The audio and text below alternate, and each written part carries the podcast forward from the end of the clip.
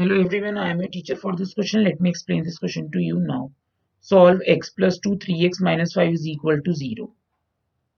अब हमें इक्वेशन दी हुई है x plus 2 3x minus 5 is equal to 0. अब ये इक्वल इनका प्रोडक्ट इक्वल टू ज़ीरो दिया हुआ है इसका मतलब ये है कि इधर x plus two equal to zero होगा और three x minus five is equal to zero होगा तभी ये इक्वल टू ज़ीरो है तो this implies x is equal to minus two हो सकता है, और three x is equal to five और एक्स इज़ इक्वल टू क्या हो सकते हैं फाइव अपॉन थ्री तो आ गया हमारा solution therefore x is equal to minus 2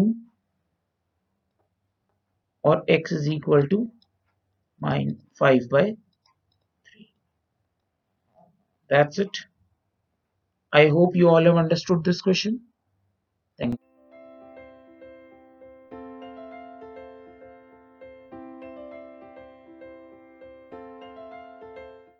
This podcast is brought you by Hubhopper Shiksha Abhiyan अगर आपको ये पॉडकास्ट पसंद आया तो प्लीज़ लाइक शेयर और सब्सक्राइब करें और वीडियो क्लासेस के लिए शिक्षा अभियान के यूट्यूब चैनल पर जाएँ।